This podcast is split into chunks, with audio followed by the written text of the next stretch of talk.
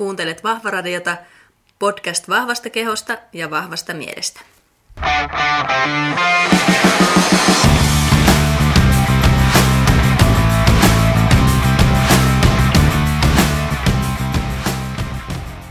Se on moro kaikille. Vahvaradion jakso 28 olisi nyt tässä tarjolla.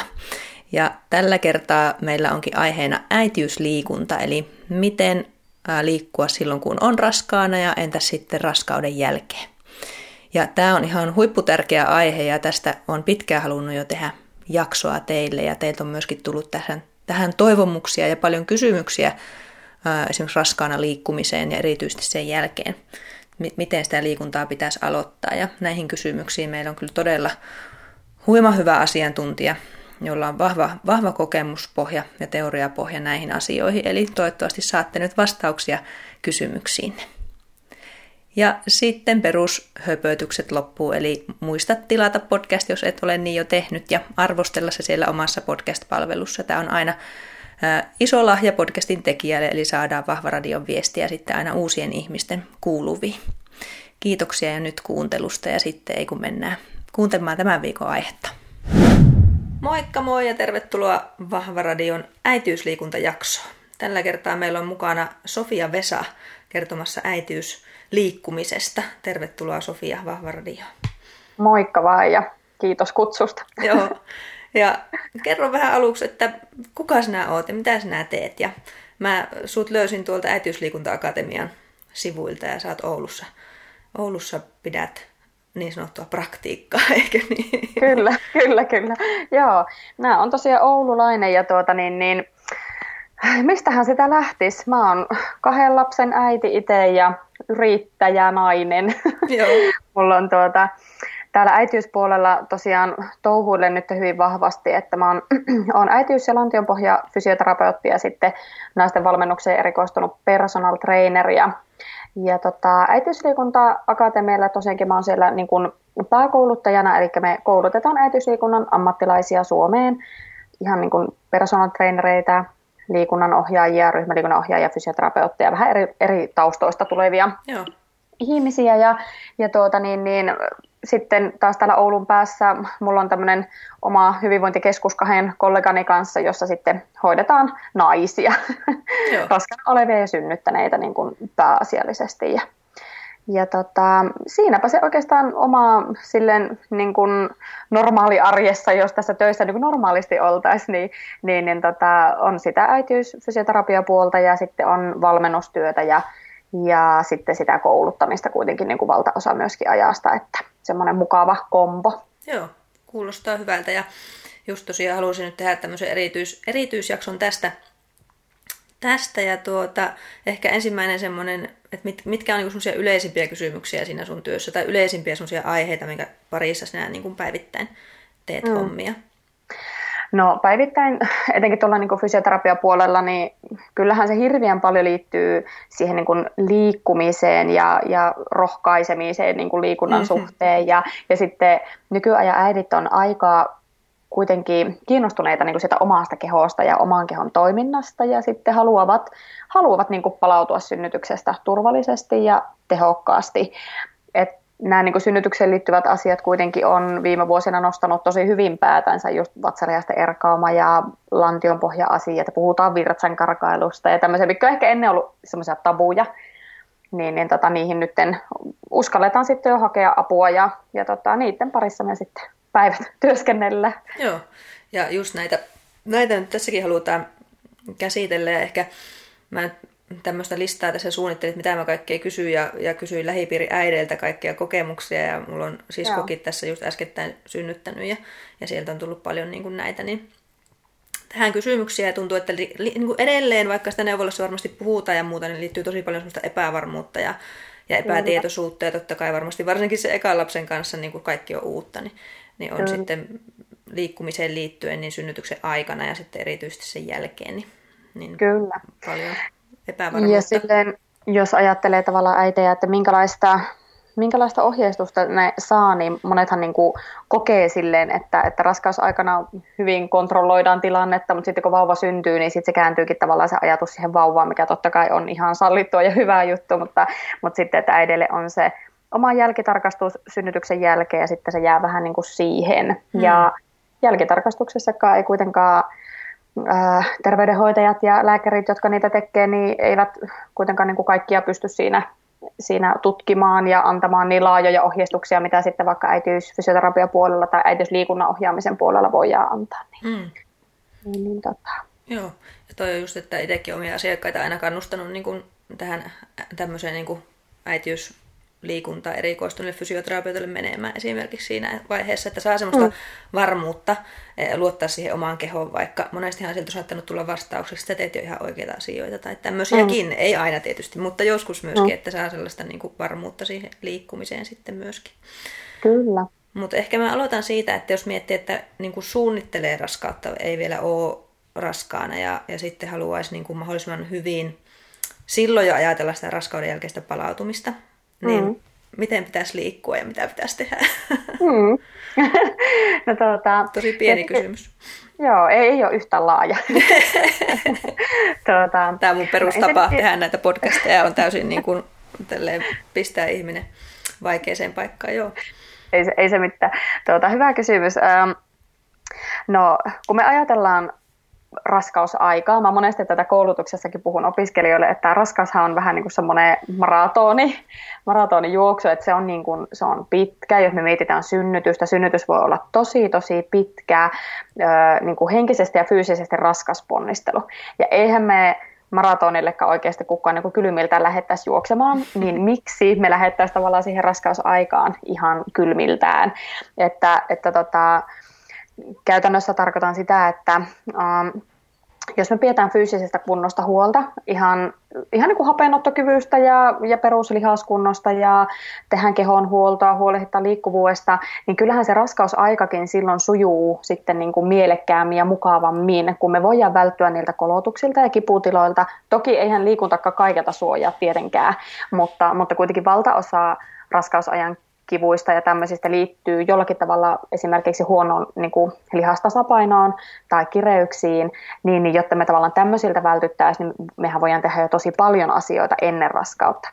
Ja sitten taas niin kuin synnytystä, kun ajattelee, että kun se on pitkä, pitkä niin kuin fyysinen ponnistelu, missä ihan aidosti oikeasti tarvii sitä fyysistä kuntoa, Aivan. niin kyllähän sitä kannattaa lähteä rakentamaan jo, jo sitten niin kuin hyvissä ajoin että tota, näitä on jonkin verran tutkittu ja, ja esimerkiksi niin kuin on todettu, että tämmöisten hyväkuntoisten äitien synnytykset on kestoltaan lyhyempiä kuin sitten vähän huonopikuntoisten äitien, niin, niin kertoo siitä fyysisen kunnon vaikutuksesta. Joo, mielenkiintoista. Mm. Ja onko tuota jotain miettinyt sitä erkaumaa ja siitä paljon puhutaan ja, ja muuta, niin jotakin, mitä sitten pitäisi raskauden aikana tehdä sen niin kuin mm. palautumisen suhteen? ja erkaaman suhteen? Mitä sä suosittelet Joo. siihen? No toki paljonkin asioita liittyy siihen raskausajan harjoitteluun, mm. että tota, tavallaan niin kuin raskana ollessa voidaan tehdä hirviän paljon ja monipuolisesti niin kuin harrastaa liikuntaa ja tehdä erilaisia harjoitteita. Ja kyse ei ole, enem, niin kuin ei ole niinkään siitä, etteikö me voitaisiin asioita tehdä, mutta me monesti niin kuin mietitään, että miksi me tiettyjä asioita tehdään ja onko se esimerkiksi just keskivartalo- ja lantiopohjan kannalta järkevää.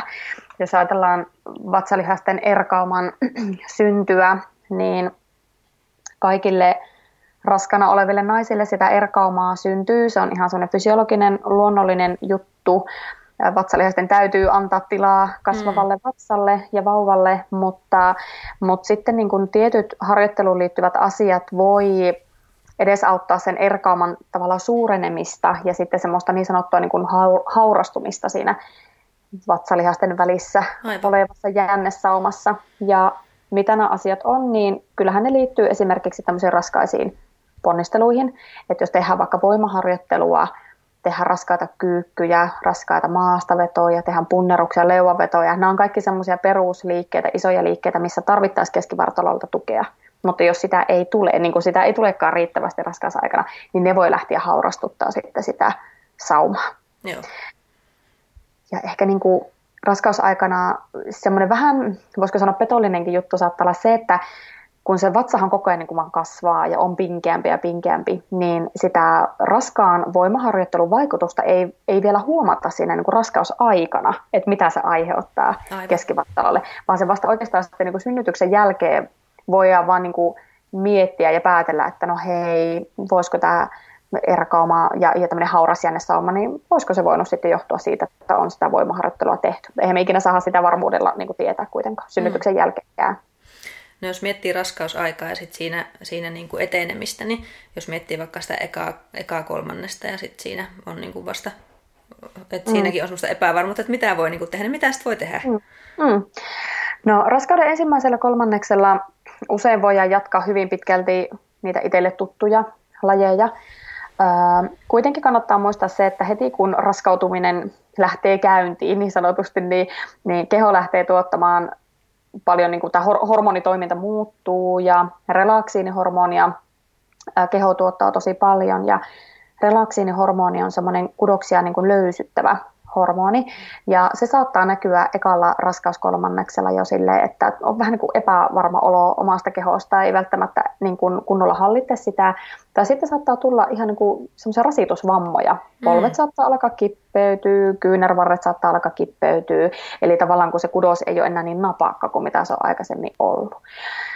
Sinänsä vatsa yleensä ekalla raskauskolmanneksella on vielä aika pieni, se ei näy niin kuin ulospäin, niin jos halutaan esimerkiksi perinteisiä keskivartaloliikkeitä jatkaa, niin toki niitä niin kuin voidaan jatkaa, mutta useimmiten me kyllä, varsinkin keskivartalotreenin suhteen, niin muutoksia tehdään jo ekalla Joo. raskauskolmanneksella. Millaisia muutoksia siinä, siinä olisi hyvä tehdä? No yleensä jätetään nämä perinteiset vatsarutistusliikkeet ja tämmöiset rutistavat kiertoliikkeet mm. pois ja sitten myöskin staattisia pitoja, niin kuin vaikka lankutukset on monille semmoinen kuningas keskivartaloliike, niin niitä lähdetään sitten useimmiten karsimaan sieltä pois. Et siirrytään enemmän vaikka pystyasennossa tehtäviin keskivartaloliikkeisiin, kiertoihin ja sitten pystyasennossa tehtäviin staattisiin pitoihin esimerkiksi. No miten siinä vaiheessa sitten, vaikka jos oikein kovaa leonvetäjä ja kyykkäjä ja oikein vaikka voimanostaja, niin mitä mm-hmm. sitten, sitten saa mm-hmm. tehdä? Saako tehdä sitten sellaisia? Ekalla kolmanneksella, puhutaan siitä vielä. Joo, kyllä ekalla kolmanneksella periaatteessa niin kärsii aika lai normaalisti jatkaa. Toki mm. ekalla kolmanneksella se, mikä saattaa siihen harjoitteluun vaikuttaa, on nämä muut, muut niin kuin huono olo ja väsymys ja hengästyminen ja verenpaineen lasku tai nousu. Tämmöiset asiat, ne, ne on monesti enemmän siellä taustalla, miksi se harjoittelu muuttuu, kuin se, etteikö fyysisesti niin kuin voitaisiin periaatteessa suoriutua niistä. Just näin, kyllä. Ja tuossa tuota, mietin just, että vaikka niitä voi tehdä, niin omassa työssäkin monesti kuitenkin sitten ohjannut jo tekemään sitten vähän muun tyyppistä, tyyppistä mm. sitten harjoittelua. Mutta totuutteleepahan siinä sitten siihen loppuaikaan aikaan nyt keskivartalo hommien osalta, kun niitä on vaikka mitään kivoja juttuja, mitä voi tehdä. Muitakin Kyllä. siis kuin lankku ja rutistukset. Kyllä.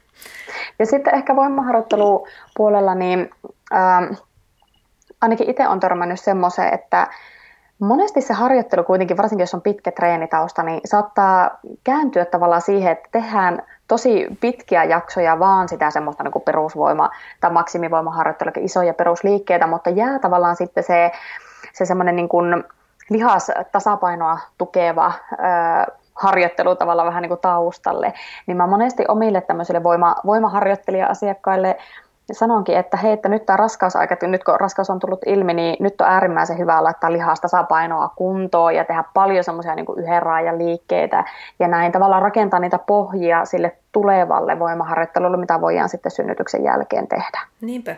Ja ihan hyvä mahdollisuus niin kuin vaihella ja ottaa vähän erilaista jaksoa sitten siihen myöskin. Kyllä. No, Rakenteellista tasapainoa. Kyllä.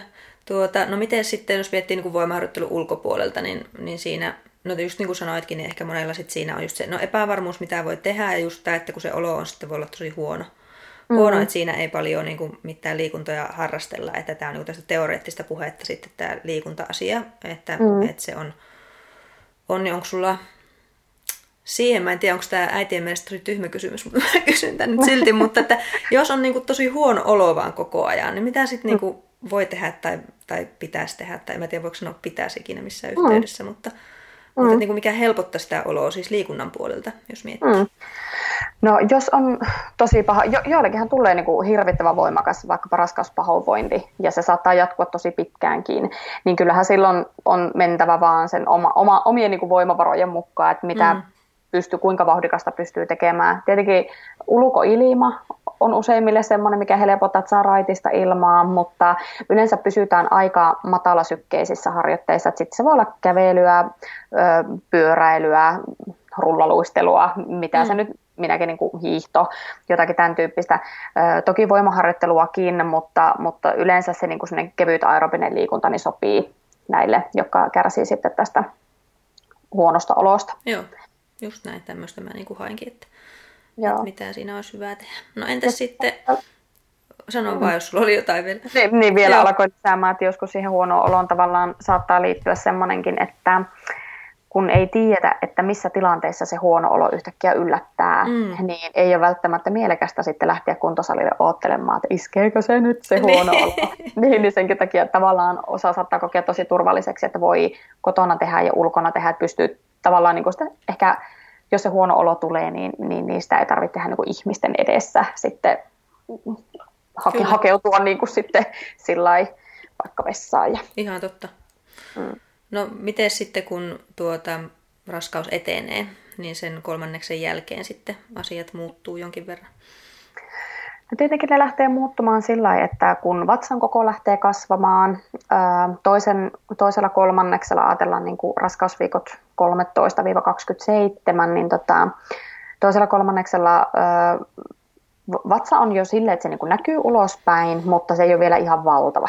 että, että osahan puhuu, että raskauden toinen kolmannes on sitä raskauden parasta aikaa, että kun hormonitoiminta tavallaan niin tasoittuu, voi olla sellaista kukoistuksen aika, että ihanaa, että se huono olo ja väsymys on niin mennyt ohi ja osa saattaa lisätä liikuntaa niin kuin paljonkin siinä toisella raskauskolmanneksella, mutta kyllä se alkaa se, tavallaan se kohdun ja vauvan kasvu alkaa vaikuttaa erityisesti tuohon lantion seutuun niin, että ei tee mieli enää välttämättä hyppiä, pomppia, tehdä nopeita suunnanmuutoksia. Lähdetään tavallaan vähän ehkä niin kuin tiedostamattakin suojeleen sitä lantion aluetta semmoiselta repiiviltä hmm. liikkeeltä. Ja kyllähän se voimaharjoittelussakin esimerkiksi ja harjoitteluohjelmoinnissa näkyy niin, että jos ekalla kolmanneksella on vaikka jotakin boksille hyppyjä tehty, niin toisella kolmanneksella ne on sitten niin kuin nousuja vaikka tason päälle, että ne hypyt jätetään sieltä pois. Joo. Mikä on sitten sellaista, niin kun, kun siellähän tietysti keho muuttuu ja sitten tulee just kipuja ja, ja, ja tuota, liitoskipuja ja kaikkea muuta sitten jossain mm. vaiheessa, niin mikä on sitten sellaista niin kuin normaalia ja mikä on sitten sellaista, että okei, tämä liike ei varmaan sovi, sovi mm. vaan pitää tehdä jotain muuta? No hyvin yleistähän on häpyluuliitoksen kivut, eli puhutaan sukkapuikkomaisista tuikkivista kivuista, mikä tuntuu tuossa niin kuin lantion etuosassa ihan häpyluun alueella. Ne on niin kuin ihan tavallisia normaaleja silloin, jos ne on semmoisia ajoittaisia, että oho nyt kyllä hoksasin, että kun suoristin maton, kotona tuli semmoinen tavalla lähennysliike, niin siinä sitä kipua tulee tai liukkaalla – kun meinaa kaatua, niin saattaa, saattaa tuntua. Mutta jos se kipu on semmoista oikeasti hallittevaa, että sitä on niin koko ajan ja ei meinaa päästä tuolilta ylös ja sängyssä yölläkö nukkuu, niin herrat siihen, että mä en pääse enää selältä kyleilleen tai toisinpäin, niin ne on jo tavallaan semmoisia kipuja, mihin kannattaa ehdottomasti hakea jo sitten sitä apua koska tuota, ne voi alkaa vaikuttaa arkeen sitten oikeasti sille, että ei päästä enää liikkumaan ja men- mennään vähän niin kuin huonoon kuntoon. Joo. Ja tuossa just, että, että sitten monesti lääkäri saattaa sanoa, että saattaa sanoa, että ei, saat liikkua ja, ja kuuntele sitä omaa oloa ja onko, onko mm. se sellainen. Se on niin kuin varmasti ihan hyvä ohje. Mulla ei tietysti sitä mitään omakohtaista kokemusta ole, mutta ehkä sä mm. niin kuin osaat siihen just sanoakin enemmän, että, että musta aina välillä tuntuu, että se on ainakin asiakkaalle vähän vaikea ohje. Että, mm. että mikä on niin kuin se, mikä on normaalia, mikä on sellaista, mitä pitäisikin välttää ja, mm. ja muuta. Että sitten ennemmin on niin kuin liikkumatta, ettei mm. sitten tule mitään. Niin mitä ajatuksia sulla tästä, mm-hmm. tästä tulee? Tuo on, tuo on tosi hyvä itse asiassa kysymys, koska se, että kuuntele, kuuntele omaa kehoa, osa saattaa kuunnella sitä vähän liiankin tarkasti ehkä, osa ei osaa kuunnella sitä välttämättä juuri ollenkaan, mm. ja siellä voi olla tavallaan niitä ääripäitä, ja, ja monet asiakkaat miettivät, että no mikä se on se merkki, niin. tiedän, että kaikki ei ole kunnossa.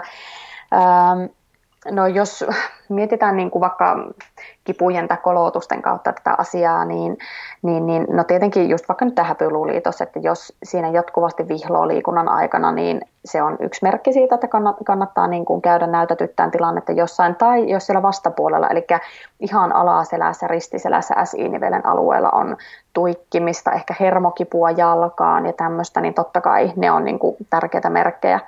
Sitten niin kuin lantionpohjan alueella jos tulee virtsankarkailua mm. liikunnan aikana, ponnistusten aikana, se on merkki siitä, että nyt ylitetään jo sitä lantionpohjan lihasten niin kuin, sietokykyä, tai jos tulee paineen tunnetta lantionpohjaan, niin sekin on tosi tärkeä merkki siitä, että rasitus on liian suurta, koska paineen tunne tarkoittaa sitä, että siellä saattaa niin kuin gynekologinen laskeuma olla niin kuin vaikka syntymässä, eli kohtu tai virtsarakko pääsee sitten laskeutuu esimerkiksi alaspäin, ja ne ei ole semmoisia toivottuja juttuja tietenkään. Hmm.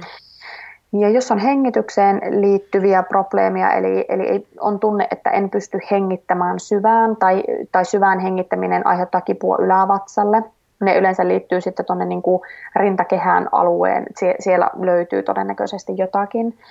Tai sitten jos tulee tuohon vatsalihasten väliin, siihen jännesaumaan, mikä, mikä erkauman syntymisenkin vaikuttaa, niin tota, jos siihen tulee semmoisia repiiviä kipuja, Joo. niin silloinkin kannattaa hakea apua sitten siihen, että minkälainen liikunta olisi vaikka turvallisempaa tai mitä siellä, mitä siellä niin kuin liikunnan aikana tapahtuu, mikä ne, niitä kipuja sitten aiheuttaa.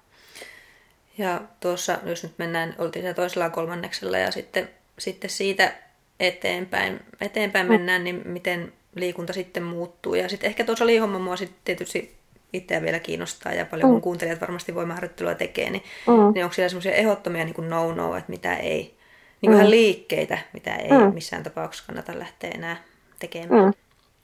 Joo, no viimeisellä raskauskolmanneksella, eli lähdetään sieltä raskausviikosta 28 sinne niin kuin raskausviikolle 40-42, mihin asti mm. nyt sitten raskaus kestääkään. Ja no sehän on niin kuin, yleensäkin liikkuminen voi olla kömpelömpää senkin takia, että kun ei näe enää omia varpaita ja on vähän sellainen tukala olo ja turvotusta ja, ja näin edespäin.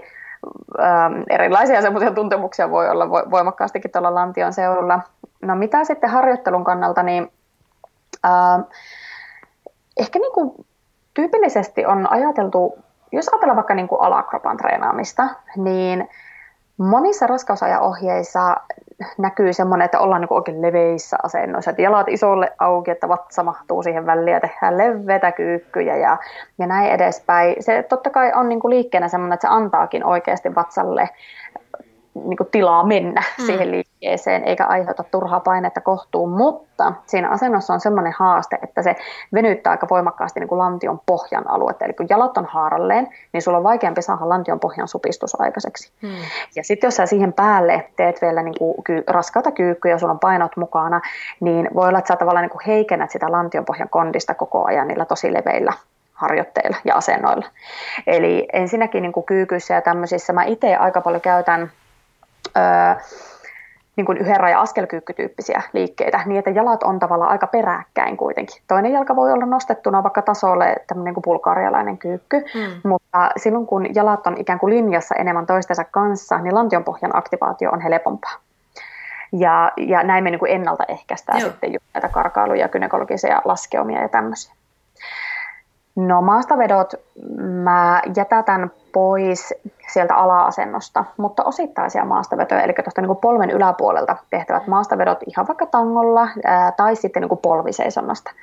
Ne on hyviä vaihtoehtoja, eli ei mennä tavallaan sen polvirajan alapuolelle, jolloin kohtu joutuu ja aika voimakkaasti puristukseen, vaan pysytään yläpuolella. Joo. Sitten jos miettii yläkroppaa, niin leuvavedot on jo aika semmoisia raakoja, venytyksensä puolesta. Ei yleensä tehdä niin kuin ainakaan enää viimeisellä kolmanneksella, mutta tota, niin kuin penkkipunnerustyyppiset liikkeet ja tämmöiset, niin yleensäkin kohotetaan niin kuin enemmän pystyasentoon, koska pystyasento on mielekkäämpi, ää, ei, ei synny sitä sopiinisyndroomaa niin kuin selimakuasennossa, eli huonoa oloa. Ja, ja sitten niin kuin vetoliikkeetkin mielellään niin kuin paljon pystyasennosta, koska sitten jos sä lähdet kallistelee etukennoa vaikka maastavetoja ja tämmöisen, niin se on alaselälle aika raskasta. Hmm. Eli silleen, miten sen löisi kasaan jotenkin mahdollisimman paljon mahdollisimman pystyssä. Kyllä. ja miten, kapeassa asennossa. Mutta tuossa tuli tosi monta hyvää niin kuin just omaa ajallekin, että miten sitä voi lähteä, lähteä tuota koostamaan sitä tekemistä siellä. Ja mm. mitäs mieltä sä ylätaljasta oot? Ylätaljahan on oikein, mm. oikein toimiva. Siis se on hyvä. Siinä on helppo tavallaan hallita sitä asentoa, kun sä istut, mm. ja sitten veto tulee ylhäältä päin, koska vetoliikkeessäkin, jos miettii, että jos sulla tulee edestä päin se veto, mm. sä se kahdella kädellä, niin sehän tyssää siihen vatsalle. Niin, Eli ei mene edes niin kuin yläselkään, niin tämmöiset ylhäältä päin tulevat vedot, tai sitten totta kai edestäpäin tulevat vedot vaikka alataljakin yhdellä kädellä tehtynä. Just Silloinhan näin. ne toimii ja menee perille. Joo. No tuossa ehkä ei nyt viimeisellä kolmanneksella mitään kauheita aerobikkeja enää kukaan haluakaan tehdä, mm. että, että tuota, niitä ei, ei sitten, mutta ehkä semmoisella monella aktiiviliikkujalla niin huomaa, että se sitten alkaa olla niin kuin henkisesti vaikeaa jotenkin se viimeinen, kun siinä sitten rajoittuu niin paljon se, Kyllä. se liikunta, ää, niin kuin, tai ne rutiinit muuttuu, muuttuu Kyllä. sitten niin paljon. Ja tuota, se on tietysti ehkä sitten semmoinen psykologinen tekijä enemmän, enemmän mm. sitten siinä vaiheessa. Se riippuu hirveästi ihmisestä, äidistä. Mm. Monellehan se on just vaikeaa, että jos ei saa sitä sykettä nostavaa no, just tämä. Mm. tehtyä. Mutta tota, sitten esimerkiksi vesiliikunta voi olla semmoinen, että, Totta. että tota, niin kuin vesijuoksu räpylöillä ei, ei laitetakaan sitä tuota perusvyötä, mutta jos on tämmöiset niin kuin läpyreet käsissä jalkassa, niin todella tehokasta. Eli kyllä, kyllä niitä sykettä nostavampiakin liikuntamuotoja löytyy, kun vähän etsii. Mm. Eikö siinä ole joku sykeraja, mitä neuvolasta annetaan, että ei saa nousta, nousta syke sitten jossain vaiheessa yli jonkun, mm. en muista mitä se nyt on, mutta... No tämäkin on vähän vanhentunutta tietoa osittain, mm. jos, jos tuolta netin syövereistä, no ei tarvitse hirveä paljon edes kaivaa, mutta siellä on saattaa olla näitä 140 lyöntiä minuutissa ja 150 lyöntiä minuutissa mm. rajoja. Siitä ollaan niin kuin menossa poispäin, Just. koska kun ajatellaan, että meillä on hirveän, niin kuin eri-ikäisiä, hirveän paljon eri-ikäisiä synnyttäjiä. Että saattaa olla niin kuin näitä 18-vuotiaita tai alle ja sitten saattaa olla 42-43-vuotiaita synnyttäjiä. Niin jos me asetetaan joku yksi yksittäinen sykeraja, niin tosillehan se on aivan äärimmäisen alhainen niin kuin nuoremmille ja, ja sitten taas niin kuin toisille se voi ollakin ihan ok. Hmm. Niin nykykäsitys on ehkä enemmänkin semmoinen, että kun lasketaan ma, äh, niin kun sieltä maksimisykkeistä, niin, niin ei, ei yli 75 prosenttia niin kuin maksimisykkeestä oltaisi yli 15 minuuttia. Eli silloinhan se on kaikilla niin kuin yksilöllisempi hmm. se sykeraja, mutta se on silti semmoinen turvallinen. Joo. Ja sykerajojen puolesta on, on niin kuin kyse tavallaan siitä, että ei, ei haluta, että ne virtaukset istukan kautta heikkenee, eli siis käytännössä halutaan, että happi kulkee mahdollisimman hyvin vauvalle, mutta se, että mullakin on joku asiakkaat sanonut, että mä huomasin sykemittarista, että voi ei, että mulla on sykkeet käynyt liian korkealla, niin ei ole mitään hätää, koska keho kyllä huolehtii siitä, että vauva saa omansa ja se ei haittaa. Sykepiikit on enemmänkin tosi hyviä juttuja, koska mm. vauvan sydän vahvistuu samalla kuin, kuin äidinkin sydän, mutta tavallaan sitten se, että jos sä niin kuin liian pitkään olisit liian korkealla sykkeellä, niin sitten kroppa alkaa kyllä kertomaan, että tulee vähän huono olo ja heikotus ja, ja sitten sä niin kuin automaattisesti lasket itse niitä sykkeitä. Just näin. Että mäkin olen ajatellut, että siinä, siinä kyllä niin kuin vauva saa varmaan osansa, että, että se äiti tulee se huono olo, olo kyllä, kyllä. sinne jossain vaiheessa. Ja tuon tuota maksimisykkeähän voi laskea semmoisen laskennallisen sitten tietyn kaava, kaavan kautta, mikä varmaan jostain netistä löytyy, koska Joo. harva sitä siis itse tietää, mikä se on, mutta, mutta iän myötä siis laskee koko ajan ja parikymppisillähän se voi olla vaikka 220 Kyllä. maksimisyke ja mun ikäisellä se on jotain 185, taitaa olla Kyllä. maksimi suunnilleen. Joo, ja maksimisykkeet, jos mennään sillä laskennallisella kaavalla 220 miinus omaa ikää, niin valtaosallahan se jää kuitenkin liian alhaiseksi, ja siinä onkin se virhe, virhemarginaali on se plus miinus 10-20 lyöntiä, eli, eli sekin kyllä, että jos, jos lasketaan raskana olevalle naiselle tarkemmin sykealueita, niin yleensä me laskennallisesta pikkusen kuitenkin Joo. Niin kuin korotetaan sitä, että tulee enemmän semmoiset todelliset sykkeet sitten Totta. laskettua.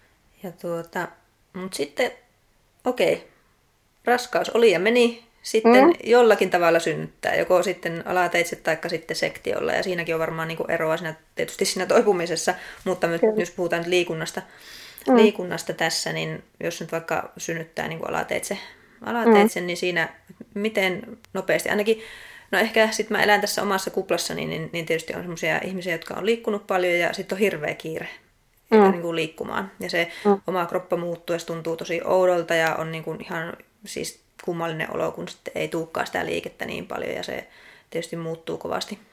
Mm. Kovasti se elämä nyt kaikin puolin, mutta milloin olisi niin kuin turvallista aloittaa sitten liikkuminen, jos lähdetään vaikka siitä liikkeelle? Mm. Tota, riippuu vähän, että minkälainen liikkuminen. Että kyllähän niin kuin heti, kun synnytyslaitokselta kotiin päästään, niin suositellaan, että lähettäisiin liikkeelle vaunuttele. Vaunukeväilythän on kuitenkin semmoisia, jotka on aika lailla kaikilla äideillä todennäköisesti siellä arjessa mukana. Osa lähtee tekemään jo kaksi viikkoa synnytyksen jälkeen jotakin tosi kevyyttä, lihaskuntojumppaa, vähän sille, että saa niin kuin verta kiertämään ja näin edespäin. Mikä olisi se just oikea hetki ja aika, niin sitä on tosi vaikea määritellä, kun se riippuu niin paljon siitä, että miten se synnytys on mennyt ja mi- miten niin kuin kokee sen palautumisen lähteneen mm. käyntiin.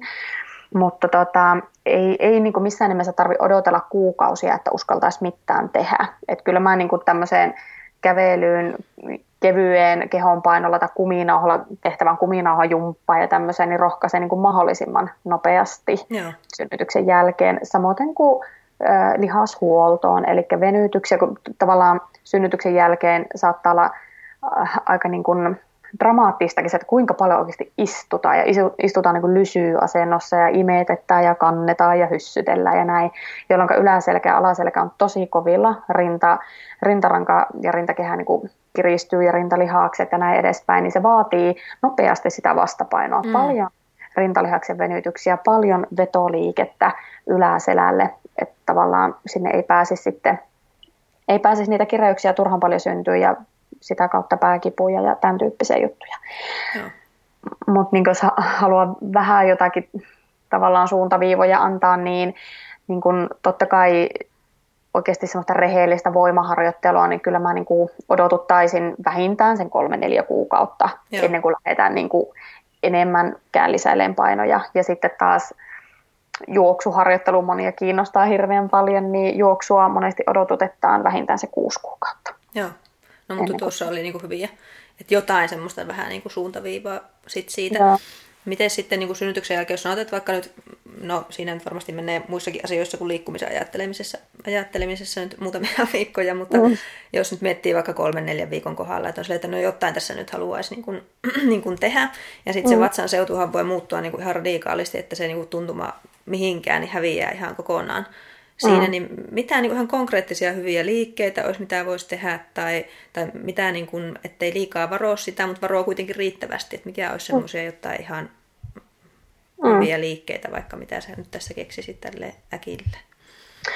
No tota, mm, no hirveän paljonhan tietenkin on kaikenlaista, mitä tässä nyt voi tälle niin kuin ääneen ehkä ymmärrettävästi niin. selittää, niin tota, Monesti raskausaikanakin jo itse asiassa ohjeistetaan näitä farmarikevelyitä, tämmöisiä kauppakassikävelytyyppisiä liikkeitä. Eli käytännössä tarkoittaa sitä, että otetaan kahvakuula yh, niin kuin yhdelle puolelle tai, tai molempiin käsiin ja korjataan vartalo mahdollisimman ryhtikkäästi sille, että, että ollaan niin kuin suoraan ylöspäin ja sitten lähdetään kävelemään sen painon kanssa.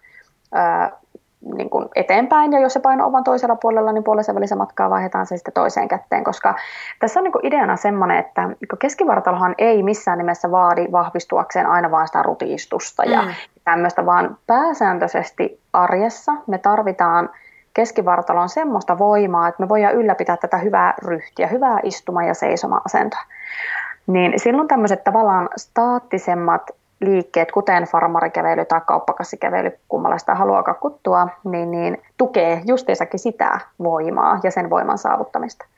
Ajatellaan pikkuvauva arkea, siellä on kuitenkin turvakaukalon kanto, otat sä sitä turvakaukalon tai kauppakasin, sä tiedät, että se asento menee sille, niin kuin, lähtee kallistuu voimakkaasti sinne painon suuntaan, tai sitten sitä ylikorjataan vastaavasti niin kuin vastakkaiseen suuntaan, niin, niin näillä edellä mainituilla harjoitteilla niin me opetellaan sitä, että osataan käyttää kroppaa niin, että me säilytetään se keskiasento. Joo. Niin tuommoinen nyt on varmastikin kaikilla, kaikki löytää kotoa jonkun painon tai, tai vaikka jonkun puukoriin, Kyllä. mitä kantaa, kantaa toisella puolella ja pystyy korjaamaan keskivartalosta suoraan, suoraan linjaan niin pari kahvakuulaa olisi hyvä hankita, tai sitten halkokoriin kotiin. Sitten valita. Joo.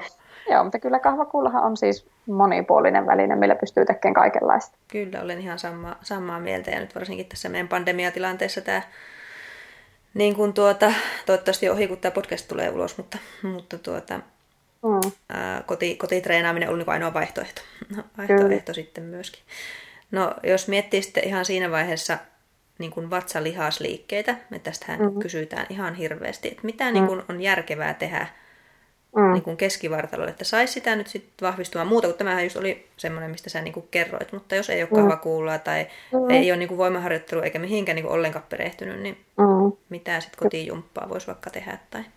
Joo, no mm, ehkä helpompi lähteä siitä, että mitä ei nyt ainakaan ensimmäisenä mm. kannata tehdä, niin ensimmäisenä ei kannata lähteä tekemään perinteisiä vatsarutistuksia, perinteisiä vatsa, semmoisia kiertoja, tiedätkö, puoliistuvassa asennossa nojaa vähän taaksepäin, eikä niitä staattisia lankkuja. Mehän opetetaan aina synnytyksen jälkeen ensimmäisenä käyttämään omaa lantionpohjaa, että osattaisiin supistaa lantionpohjaa ja sitten osattaisiin aktivoida poikittainen vatsalihas. Ja niin kuin tavallaan näiden vahvistusta haetaan ihan ensimmäisenä. Jokainen voi kotona tarkistaa myöskin sitä omaa lantionpohjan aktivoitumista. Esimerkiksi sille, että katsotaan peilillä tuonne alakertaan, että supistuuko siellä aukot, tai mm. voi tehdä sormitestin, että tuleeko sormen ympärille semmoista niin kuin puristusta ja, ja niin kuin nostetta ylöspäin. Tai sitten vaikka virtsasuihkun katkaisu voi olla semmoinen, käy pissalla kokeilla, että saanko mä katkaistua sen suihkun. Joo jos sä pystyt katkaisemaan suihkun kokonaan tai osittain, niin sä osaat aktivoida lantion pohjalihaksi. Joo.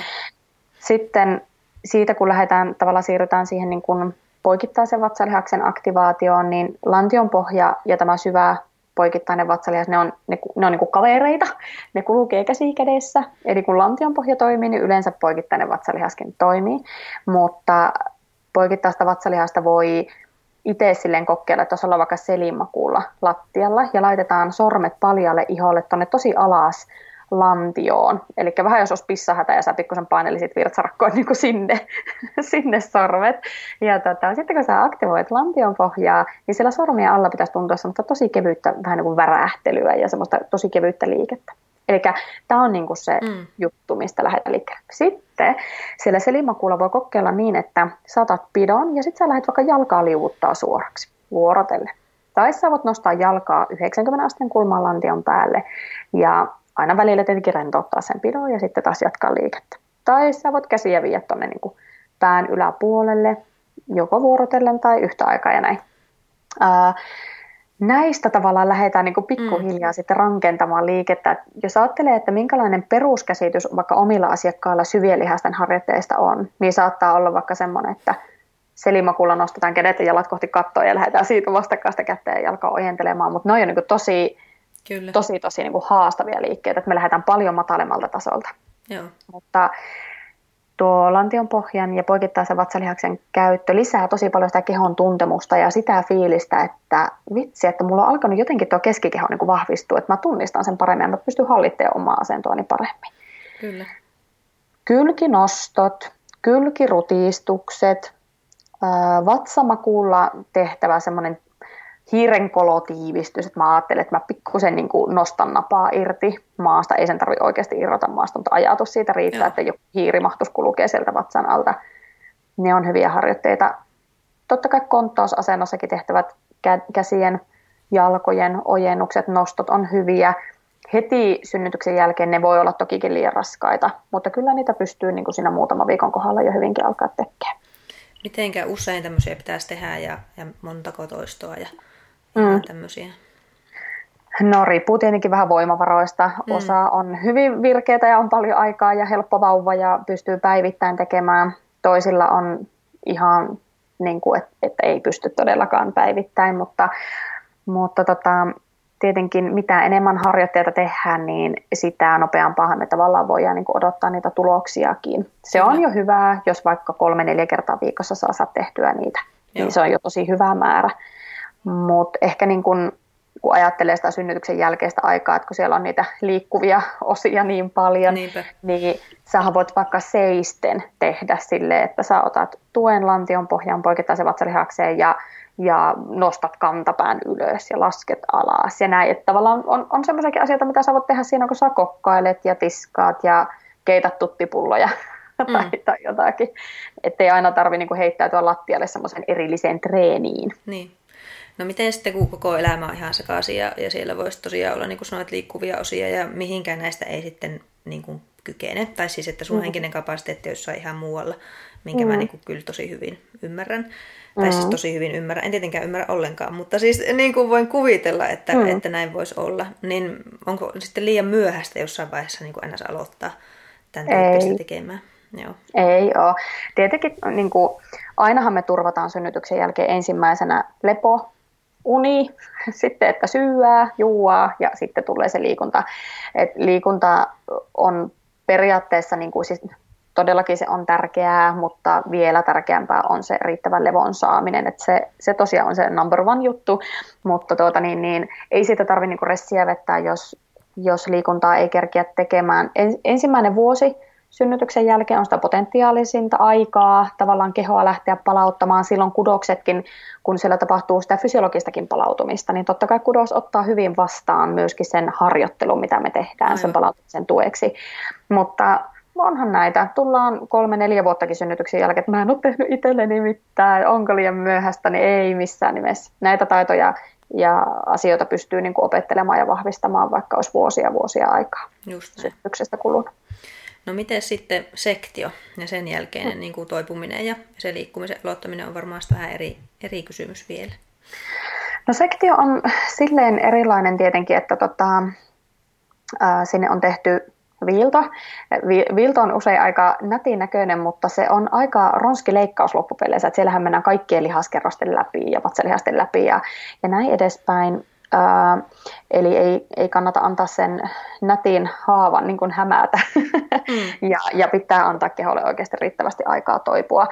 Sektioäitien kanssa sanotaanko, että sinne kolmeen kuukauteen asti mennään vähän varovaisemmin kuin ehkä tavallaan näiden mu- muiden niin kuin äitien, jotka on vaikka alakautta synnyttänyt. Mutta se, mitä sektioäitien kanssa tehdään ensimmäiset viikot ja kuukaudet, niin on, on paljon arpikäsittelyä ja paljon – liikkuvuusharjoituksia tuohon etupuolelle, eli heti kun kärsii alkaa tekemään, sanotaanko, että ihan pari päivää sektion jälkeen, niin kannattaa lähteä tekemään kevyitä taakse taivutuksia, vartalon kiertoja ja sitten pikkuhiljaa lisätä just lonkan koukistajien etureisien venytyksiä, Joo.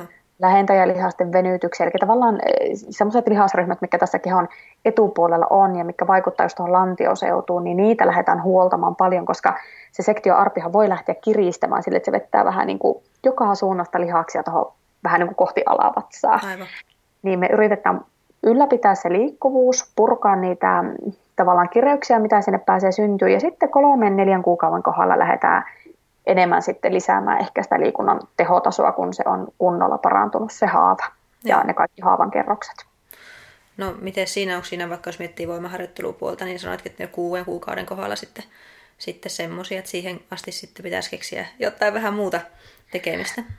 Voimaharjoittelua toki voi, voi niin kuin siinä aloitella kolme-neljä kuukauttakin synnytyksen jälkeen, mutta silloin puhutaan niin kuin oikeasti kehonpainolla, pienillä käsipainoilla, kuminauhalla tehtävistä liikkeistä ja sitten lähempänä kuutta kuukautta ehkä lähtisin semmoista niin kuin vaikka tankoharjoittelua mm. esimerkiksi tekemään, että että tota, ennen sitä niin voi olla, että se kehonhallinta on kuitenkin aika hakuisessa ja näin edespäin. Totta kai on yksilöllisiä eroja. On Joo. tosi paljonkin. Ne, joilla on tosi vankka voimaharjoittelutausta, voi olla, että, että jos ne on vaikka niin kuin ihan raskauden loppuun asti ovat saaneet treenata, sitten on vaan tullut synnytysväliin, niin kyllähän ne niin kuin saattaa aika nopeastikin harjoittelun pariin palata, mutta se ei ole aina niin sanottua sitten tietenkään. Hmm. Mutta niin kuin lähtökohtaisesti sinne lähemmäs puolta vuotta, kun viivästytetään asioita, niin ei ainakaan tavallaan niin kuin, ei voi sanoa tuhota, mutta ei, ei niin kuin heikennetä sitä synnytyksestä palautumista ainakaan. Just niin.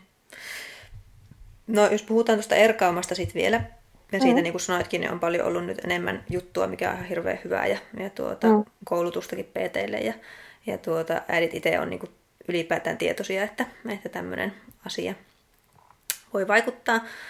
Ja välillä itsellekin on tullut asiakkaita, että on niin kuin 10 vuotta sitten ollut synnytys, 12 vuotta synnytystä. Hän mennyt fysioterapeutille, siellä on ollut vaikka 7 sentin tai 9 sentin niin kuin erkauma edelleen. Mm. Ja he sitten onkin niin kuin ollut, että no okei, tämän takia niin kuin tuntuu, että ei mikään onnistu. Mm. onnistu sitten ja tuntuu esimerkiksi aliharjoittelu niin kuin vaikealta. Niin Kyllä. miten sä lähdet tällaista kuntouttaa tai, tai mitä sille voisi sitten ehkä itsekin, itsekin tehdä? Mm. Vatsalihasta erkauman kuntouttamisessa on niin kuin tärkeintä se, että me saataisiin kontakti siihen saumaan, mikä siinä lihasten välissä on venynyt. Ja sitten me lähdetään tavallaan, kun se kontakti saadaan, niin me lähdetään etsiä niitä liikkeitä, jotka, jossa se tavallaan kontakti pysyy ja sitä kautta sitten se vahvistuu. Lantionpohja on tosi tärkeässä roolissa. Lantionpohjan on hyvä olla vahva ja sitä vahvistetaan aina siinä kuntoutusprosessin aikana myöskin poikittaista vatsalihasta. Ja sitten me tosi paljon kiinnitetään huomiota ihan kehon kannattelu, eli ryhtiin, koska ryhti itse asiassa vaikuttaa niin kuin todella paljon siihen, että miten se erkaantunut vatsa vaikka näyttäytyy, että pömpöttääkö se voimakkaasti ja näin edespäin. Eli aina ekalla kerrallakin, kun meille tulee erkama asiakas, niin ohjataan se, että miten sä kannattelet sun kehoa, miten sä niin kuin hallitset sitä sun keskivartaloa, eli minkälaisen pidon sä käytännössä siihen mm. otat, kun sä vaikka seisot tai istut. Ja, ja tota, järjestyksessä, jos ajatellaan niin kuin lihaksia, niin me laitetaan poikittainen vatsalihaskuntoon. Sitten me siirrytään, vähän tällä karrikoiden, mutta, mutta siirrytään vinoihin vatsalihaksiin ja sitten vasta viimeisenä siihen pinnalliseen, eli suoraan vatsalihakseen. Eli vähän niin kuin sisältä ää, niin kuin kohti näitä pinnallisempia lihaksia sitten niin siirtyillään miten tuota pitkä prosessi se on, jos miettii, että on vaikka, no en mä tiedä, sanotaan vaikka semmoinen niin iso erkauma, ja se on mm. ollut jo vuosia, että se on ollut pitkään, niin, mm. niin voiko siihen nyt sanoa mitään semmoista aikajännettä? Mm. No, isot erkaumat vie toki enemmän aikaa mm. kuin pienet erkaumat luonnollisestikin, mutta tota, ei ole mikään niin semmoinen virallinen tieto, mutta kun kuitenkin meillä paljon on niin kuntoutettu noita erkaamia, niin semmoinen kokemus on, että jos sen erkaaman eteen tehdään töitä, eli kiinnitetään huomiota kehon käyttöön ja tehdään harjoitteita ja näin edespäin, niin kuudessa viikossa voisi olla, että noin puolisen senttiä sieltä niin kuin kuntoutus pois. Plus miinus taas vaihtelua, mutta monet asiakkaat pääsee niin kuin siihen väliin. Eli siitä voi ehkä ajatella, että jos sulla on neljä senttiä ylimääräistä vaikka mitassa, niin montako kuusiviikkosta saa tarvit siihen, että neljä senttiä sieltä lähtisi pois. Ei aina täsmää, ja niin kuin sanoinkin, yksilöllisiä eroja on, mutta tota, kyllä me silleen, että jos me lähdetään jostakin seitsemän sentin erkaamasta, niin kyllähän me käydään keskustelut asiakkaan kanssa, että ei tämä ole mikään, niin kuin, mm. että tämä olisi kolmessa kuukaudessa ohi, vaan kyllä tätä tehdään useampi kuukausi töitä. Mutta sekin on hyvä, hyvä muistaa niin kuin asiakkaalle kertoa ja asiakkaankin näkökulmasta, että sen erkaaman ei tarvitse rajoittaa hulluna kuitenkaan sitä kaikkea liikkumista, koska hirveän paljon tosi tosi varovaisia asiakkaita, jotka ei uskalla suurin piirtein lattialta poimia tavaraa, kun pelottaa, teenkö mä sille erkaamalle hallaa. Niin sekin, sekin tieto tavallaan, kun haetaan yhdessä se, että mitä sulla on turvallista tehdä, mitä sä saat ihan vapaasti tehdä ja mikä on sitten se no-no-juttu, niin mm. nämäkin on totta kai niin kuin tärkeää käydä yhdessä läpi. Joo, ja toi on ihan niin kuin sama, sama kokemus. Että sitten sit on hyvä, että sitä puhutaan. Sitten ylivarovaisuus on tietysti niin kuin toinen, että sitten just se niin kuin lamaannuttaa, että Joo. ei oikein uskalla justiin kotonakaan tehdä normaaleja asioita. Ja tietysti tuota, jos miettii, että on noin niin kuin iso se erkaama, niin mitkä asiat siihen vaikuttaa? Ja onko tarkoitus, että se saadaan niin kuin kokonaan pois? Vai onko niin kuin hyväksyttävää, että siihen jää jotain Mm. Joo, on, on ihan hyväksyttävää ja ei, me, ei me niinku, me ei kaikkien kanssa todellakaan pyritä siihen, että pitää saada siihen minimimittaan, koska mitä enemmän sulla on raskauksia, synnytyksiä tai jos on vaikka keskivartalolihavuutta tai, tai tämmöistä taustalla, niin voi olla, että se jännesauma on tavallaan sen verran haurastunut, että se ei koskaan tule palaamaan siihen normaalimittaansa mutta kaikista tärkeintä on se, että miten se sauma niin kuin käyttäytyy. Eli periaatteessahan silloin kun sä otat keskivartalon pidon tai jos sä teet jotakin harjoitteita, mitä tahansa voimaharjoitteita, niin sun keskivartalossahan pitäisi olla vähän niin kuin panssari tavalla, että siitä ei mene mikään läpi. Et vaikka siihen joku tökkäys tuohon vatsaliasten väliin, niin se pysähtyy niin kuin siihen. Hmm jos va, vaikka niin on iso erkaama, on vaikka viisi senttiä erkaamaa, niin silti se sauma voi olla niin napaakka, että kun siihen kopauttaa, niin se ottaa se isku vastaan. Ja se on se tärkeä juttu. Joo. Sitten taas on niitäkin asiakkaita, joilla on tosi pieni erkaama. Puhutaan ihan jostakin sentin pari on ylimääräistä mittaa, mutta se on vaan niin hauras se sauma, että se ei kerta kaikkiaan kestä rasitusta. Eli tässäkin saatetaan jonkin verran mennä vähän harhaan, kun puhutaan aika paljon vain niin erkauman mitasta, että montako senttiä sulla on ylimääräistä, mm. mutta kun se senttimäärä ei kerro sitä, että kuinka toimiva se loppupeleissä oikeasti on. No jos on vaikka seitsemän senttiä, eli niin aika iso erkauma, niin miten se joku juoksu sitten sellaisen kanssa, olipa napakkasauma tai ei? Mm.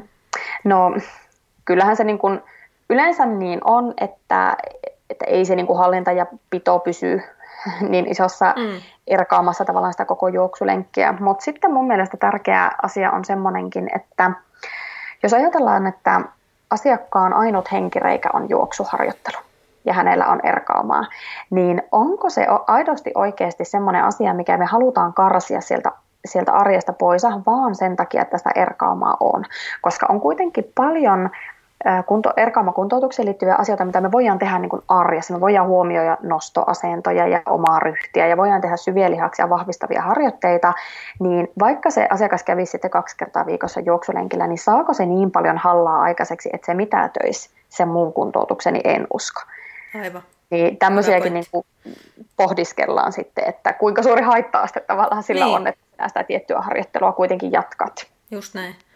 Tuota, no miten sitten, jos miettii synnytyksen jälkeen ja on itse niin epävarma, että onkohan mulla sitä erkaumaa ja siitä nyt puhutaan ja että mistä minä tiedän, en mä niin tästä osaa mm. jotenkin katsoa, niin miten se niin pitäisi itse osata hoksata vai onko se aina vaan, että fysioterapeutilla ja sieltä sitten menee, koska mun mm. tuntuma on, että siis aika iso osa äidestä ei kyllä käy missään fysioterapeutilla, vaikka varmaan olisi mm. hyvä, mutta silti mm. realiteetissa huomioon. Kyllä, kyllä. Joo, ei, eivät missään nimessä kaikki käy. Ja onhan niin kuin, netistäkin löytyy paljon semmoisia kotitestejä, eli se perinteinen testihan on se, että sä teet niin kuin vatsarutistusta, tunnustelet sormilla siitä lihasten välistä, että uppoako ne sinne ja montako senttiä ne niin kuin vaakatasossa menee, mutta se on, voisiko sanoa vähän niin kuin, se menee osittain niin kuin mönkää, mm, mm. koska se todellinen vatsalihasten välinen mitta otetaan lepotilassa. Eli sitten pitäisi oikeasti tehdäkin niin, että kun siitä vatsarutistuksesta lähdetään laskemaan pää kohti lattiaa, niin seurataan tavallaan, että mihin asti ne lihakset siirtyy. Ja siitä tulee vasta se mitta. Eli siinä rutistuksen aikana voi tulla tavallaan, sanotaanko, paljon parempi tulos kuin mitä se todellisuus Aivan. on. Niin, mutta sitten se, että tietenkin fysioterapeutilla on aika hyvä näppituntuma niin kuin kudokseen, että me tunnistetaan, että missä se lihaksen reuna on ja näin, eikä niin kuin, tavallaan ihmisille, jotka eivät ole vaikka fysioterapeutteja, niin ei tarvikaan olla semmoista näppituntumaa. Sen takia se fysioterapeutilla käyminen voi olla ihan hyvä juttu. Mutta kyllähän se erkaama näyttää niin kuin muitakin merkkejä, mitä voi itse havainnoida. Että jos on semmoinen pinkeä pömppö, pinkeä pömppävatsa, eli että se ei ole semmoista niinku rasvaa, vaan se oikeasti on semmoinen niinku koske, koskettaessa Joo. kovaa, niin se on tosi hyvä merkki erkaamasta. Jos sulla tulee sitä patonkimaista rakennetta, eli semmoista kohoumaa silloin, kun sä vaikka nouset sängystä ylös tuohon vatsan keskilinjaan, se on merkki. Tai kuoppa. Kuoppakin on aika yleinen.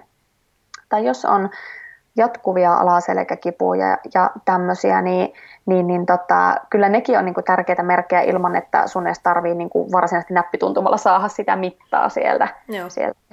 Ja mä luulen, että tuossa on just se, että ei ole niin kuin ajatus, että miltä se on nyt tuntunut ennen tätä raskautta. Ei niin osaa mm. sitä kudosta sillä tavalla arvioida, että vaikka siellä löytyisikin mm. semmoinen väli, niin, niin sitä voi olla tosi hankalaa kyllä itse, jos et ole ollenkaan perehtynyt asiaan, niin, niin osata tunnistaa sit sieltä, että kun sitä ei ole tökkinyt silloin no kun ei ollut raskaana kauheasti sitä Kyllä. vatsansa. Ehkä Kyllä, sitten... niin miten sitä äkkiseltä sitten niin niin. Tämä on lihas ja tämä on tämä.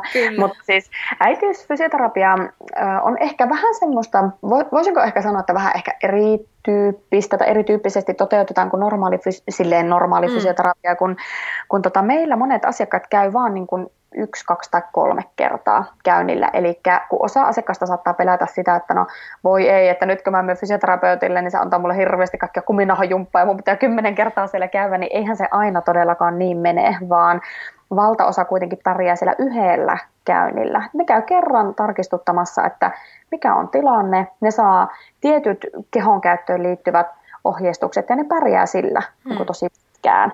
Et sille ei kannata niin kuin pelätä myöskään sitä fyssarille menoa, että se on niin kuin pitkällinen prosessi sitten sen jälkeen. Voihan se sitä olla, totta kai. Ei, mutta toi on tosi tärkeä mun mielestä pointti, koska se on ehkä on ihan varmasti oikeille, oikeasti monelle, mutta en minä jaksa niin kuin tähän vielä, että pitää tehdä sataa toistuu, sataa liikettä niin kuin päivässä, vaan että se voi olla just että saa niin kuin ohjeita siihen ja sitten pääsee niin kuin juttelemaan näistä jollekin ja näkee sitten, mikä se tilanne oikeasti on. Just näin. Tuosta vielä yhdeltä mun äitiystävältä tuli vielä kysymys tuosta ää, niin kuin raskauden tai siis synnytyksen jälkeisestä liikkumisesta, miten tämmöinen niin kuin arkitekeminen, kun sä nostelet sitä vauvaa ja, ja niin kuin nostelet siellä mitä kantokoppia ja muita, että mm. et tuota, silloin kun sitten ei ole vielä resursseja tehdä, tehdä näitä lantionpohjaa juttuja ja mm. näitä kaikkia harjoitteita, mitä hyviä kerroit tuossa, niin vahingoittaako se sitten niin kuin entisestään esimerkiksi erkaamaa tai muuta, että sä niin kuin kannat sitä vauvaa yleensä varmaan aina niin kuin tietysti huonossa mm. asennossa? Mm. Ei, kun minun mielestä mä taas ajattelen silleen, että ne päivittäiset toiminnot, just ne vauvan nostamiset pinnasängystä ja kantokopan kantamiset ja tämmöistä, niin nehän on niin kuin maailman parasta treeniä ja, ja hetkiä, missä sä voit nimenomaan huomioida se oman kehon käytön. Ja ajattelet vaikka, kun meet nostamaan vauvaa pinnasängystä, sä teet sitä monta kertaa päivässä, mm. niin sä supistat lantion pohjaa, otat vähän tukkia, sitten otat sen noston. Tai Joo. kun vauva on sylissä, hyssytellään, niin tullaan pois sieltä huonosta ryhdistä, ajatellaan, että vitsi, mä oon tosi pitkä ja mä kasvan pituutta ja, ja näin edespäin, niin se on niin kuin tosi tosi hyvää treeniä. Nimenomaan, jos sä niin kuin käytät vähän ajatusta siihen, että miten sä nostat, miten sä kannat tai minkälaisessa asennossa sä imetät. Niin, niin nimenomaan niin kuin, tavallaan semmoista ehkä lempeittäkin sinne arkeen, että se on ihan täysin luonnollista, että sitä treeniä ei jaksa tehdä, jos sä joudut valvomaan ja on stressiä ja huolta ja sairasteluita, mitä tahansa, niin mm. silloin ota se hyöty irti niistä päivittäisistä jutuista. Ja sitten toinen kysymys tästä niin kuin virtsallirahtelusta siellä treeni-aikana, että, että mm. sä oot jo, raskaudesta voi olla jonkun aikaakin ja oot ihan hyvässä mm. kondiksessa ja saanut treenitkin alkuun ja sitä silti tapahtuu jonkin verran, mm. niin onko se niin kuin normaalia tai, tai onko siellä sitten edelleen jotakin, mitä pitäisi kuntouttaa? No sanotaanko, että se on niin kuin tavallista, että virtsankarkailu on siis vuosia vuosiakin vielä synnytyksen jälkeen, mutta tota, ei siitä tarvitsisi niin kuin kärsiä. Että yleensähän kun virtsankarkailu on olemassa vähän eri, erityyppisiä niin kuin lajeja. ja, ja, ja, ja tuota, tyypillisiä on tämmöinen niin sanottu ponnistusvirtsankarkailu tai ponnistusinkontinenssi, eli tarkoittaa sitä, että tilanteissa, joissa vatsaontelon paine nousee, niin se pissa karkaa. Eli just silloin, kun sä teet jonkun raskaan kyykyn tai aivasta tai yskit tai hypit trampoliinilla, niin ää, tällöin se tarkoittaa sitä, että lantion pohjalihaksissa ei ole semmoista niin sanottua nopeus- ja maksimivoimaa riittävästi. Eli ne ei kestä sitä kovaa painetta, mikä sinne tulee. Ja vaikka yskiessähän sulla tulee niin kuin monta kertaa peräkkäin. Mm. Niin kun mä kysyn omilta asiakkailta, että no miten sä oot treenannut sun lantion pohja, jos niillä on virtsankarkailua. Monet sanoo, että no mä on välillä niin kuin vähän sopistelee sitä näin. No sitten kun kysytään, että no onko sä tehnyt semmoisen niin oikeasti maksimivoimatreenin, että oikeasti niin kuin, voimakkaan jännityksiä, pidät sitä niin kuin useita sekunteja. Tai ootko tehnyt nopeusvoimaharjoitteita, eli otat napakan supistuksia siihen päälle, joku ärsyke, vaikka puhallus, mm. rennoksi, ja heti uudelleen perään jännitys, ja rennoksi. Niin tämmöiset on jäänyt tekemättä. Mm. No niin, no lähdetään näitä kehittää, näitä vahvistaa, niin me saadaan se maksimi- ja nopeusvoima lantion pohjaan toimimaan niin, että se alkaisi kestää sitten niitä ponnistuksia ja tämmöisiä.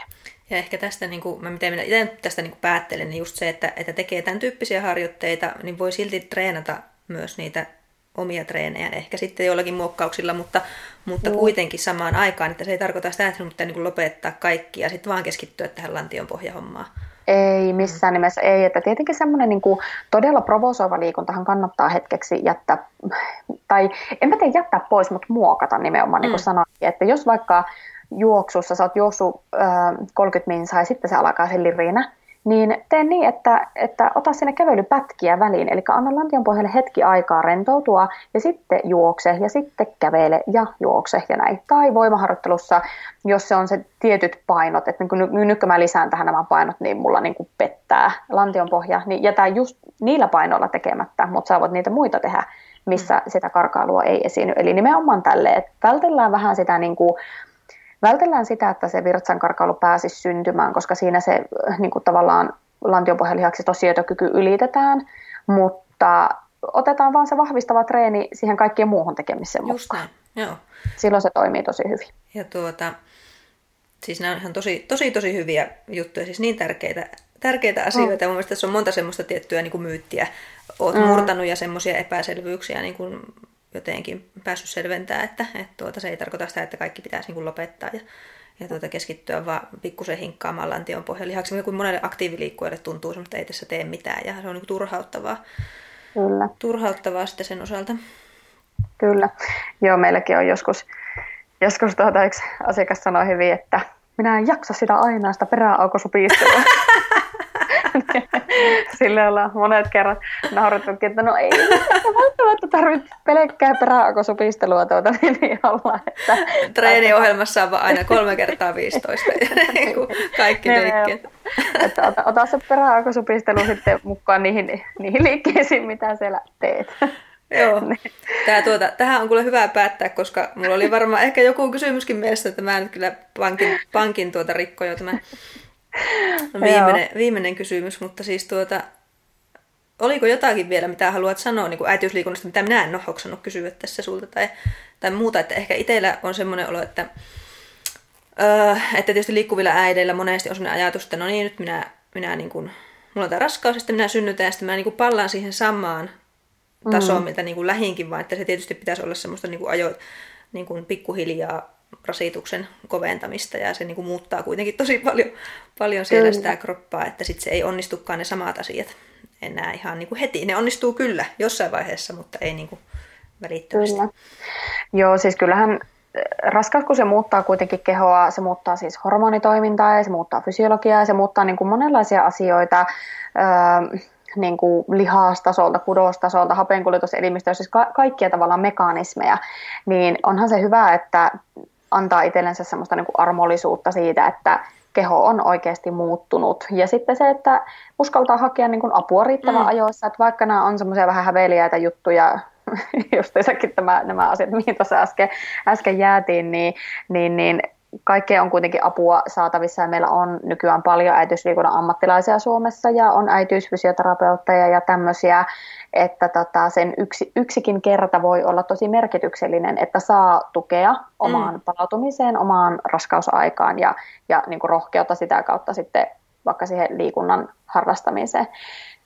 Ehkä niin kuin, Mä mietin, että jääkö, jääkö nyt jotakin sanomatta. Kyllähän tässä nyt voisi koko päivän vaikka no pari aiheesta, mutta tätä tota, raskausaikaan liittyen ehkä semmoinen, minkä haluan vielä pienen noston tehdä, niin on niin kuin tavallaan nämä pelot keskenmenosta. Mm. Esimerkiksi, että voinko mä voinko mä itse niin kuin keskenmeno ja liikunnalla aiheuttaa, tästä meillä kysytään nimittäin niin kuin koulutuksessakin paljon, niin, niin, niin tota, keskenmeno vaatii taustalle hirveän voimakkaan hormonaalisen tapahtuman, ja jos joskus keskenmeno on tapahtunut vaikka jonkun kävelylenkin jälkeen tai, tai jonkun kuntosalitreenin jälkeen, niin todennäköisesti se on vain niin huono yhteensattuma, että näin on käynyt. Mutta osallehan se saattaa niin kuin luonnollisestikin jättää sellaisen jäljen, että mä en uskalla enää liikkua, jos, jos mä saan niin kuin keskimenoja aikaiseksi. Et sitten tietenkin, jos on ennenaikaisen synnytyksen riskiä tai kohtuu niin kuin supistelee liian varhaisessa vaiheessa, niin silloinhan me kyllä, ei, tai me ei aseteta, mutta siis lääkärit asettaa mm. liikuntakieltoja ja silloin niitä noudatetaan ja kunnioitetaan tietenkin. Mutta tota, semmoisella niin kuin, tavallaan tu- turvallisella perusliikkumisella niin ei harmeja itse saa aikaiseksi. Et sekin voi olla semmoinen helpottava tieto. Joo. raskauteen liikuntaan liittyen. Tosi tärkeä lisäys vielä, vielä hyvä, kun toit on esille. Tuleeko jotakin sellaisia resursseja meidän äitille vaikka netissä, tai onko jotain verkkokursseja teillä esimerkiksi tuommoiseen asiaan, mitä nyt tässä mm. tietysti pandemia-aikana voi ainakin suositella, mutta Hmm. No, meiltäkin löytyy verkkovalmennuksia äh, esimerkiksi niin kuin tavallaan tämmöisen niin kuin ihan raskausaikaa ja, ja sitten synnytyksestä palautumiseen liittyviä no. korsettikuntoon ryhmiä. Onhan netissä paljonkin ja paljon eri tarjoajilla on näitä näitä äippäliikuntaan niin kuin, liittyviä kursseja ja semmoisia, että sieltä oikeastaan sitten vaan kahlailemaan niitä, että mikä tuntuu omimmalta, että mitä niin kuin, hakee, että hakeeko sitä niin kuin lempeyttä, hakeeko vähän kovempaa treeniä, niin varmasti se sopivuus niin kuin sitten ää, riippuu siitäkin. Joo, mutta just näitä semmoisia on, on olemassa on. ja teilläkin, teiltäkin sellaisia löytyy. Kyllä. Hyvä. Mutta tuota, laitellaan vielä sun ja, ja tuota, ehkä Äitiysliikunta Akatemiankin vielä tiedot tuonne tuota, jakson tietoihin, niin pääsee ihmiset sit sitä kautta tutustumaan. Mutta muuten yes. kiitoksia hirveästi, oli tosi mielenkiintoinen ja, ja tuota, kiva oli kuunnella sun asiantuntemusta aiheesta. Kiitos paljon, oli mukavaa. Hyvä, kiitos Sofia ja moikka muille. Kiitos. Moi moi.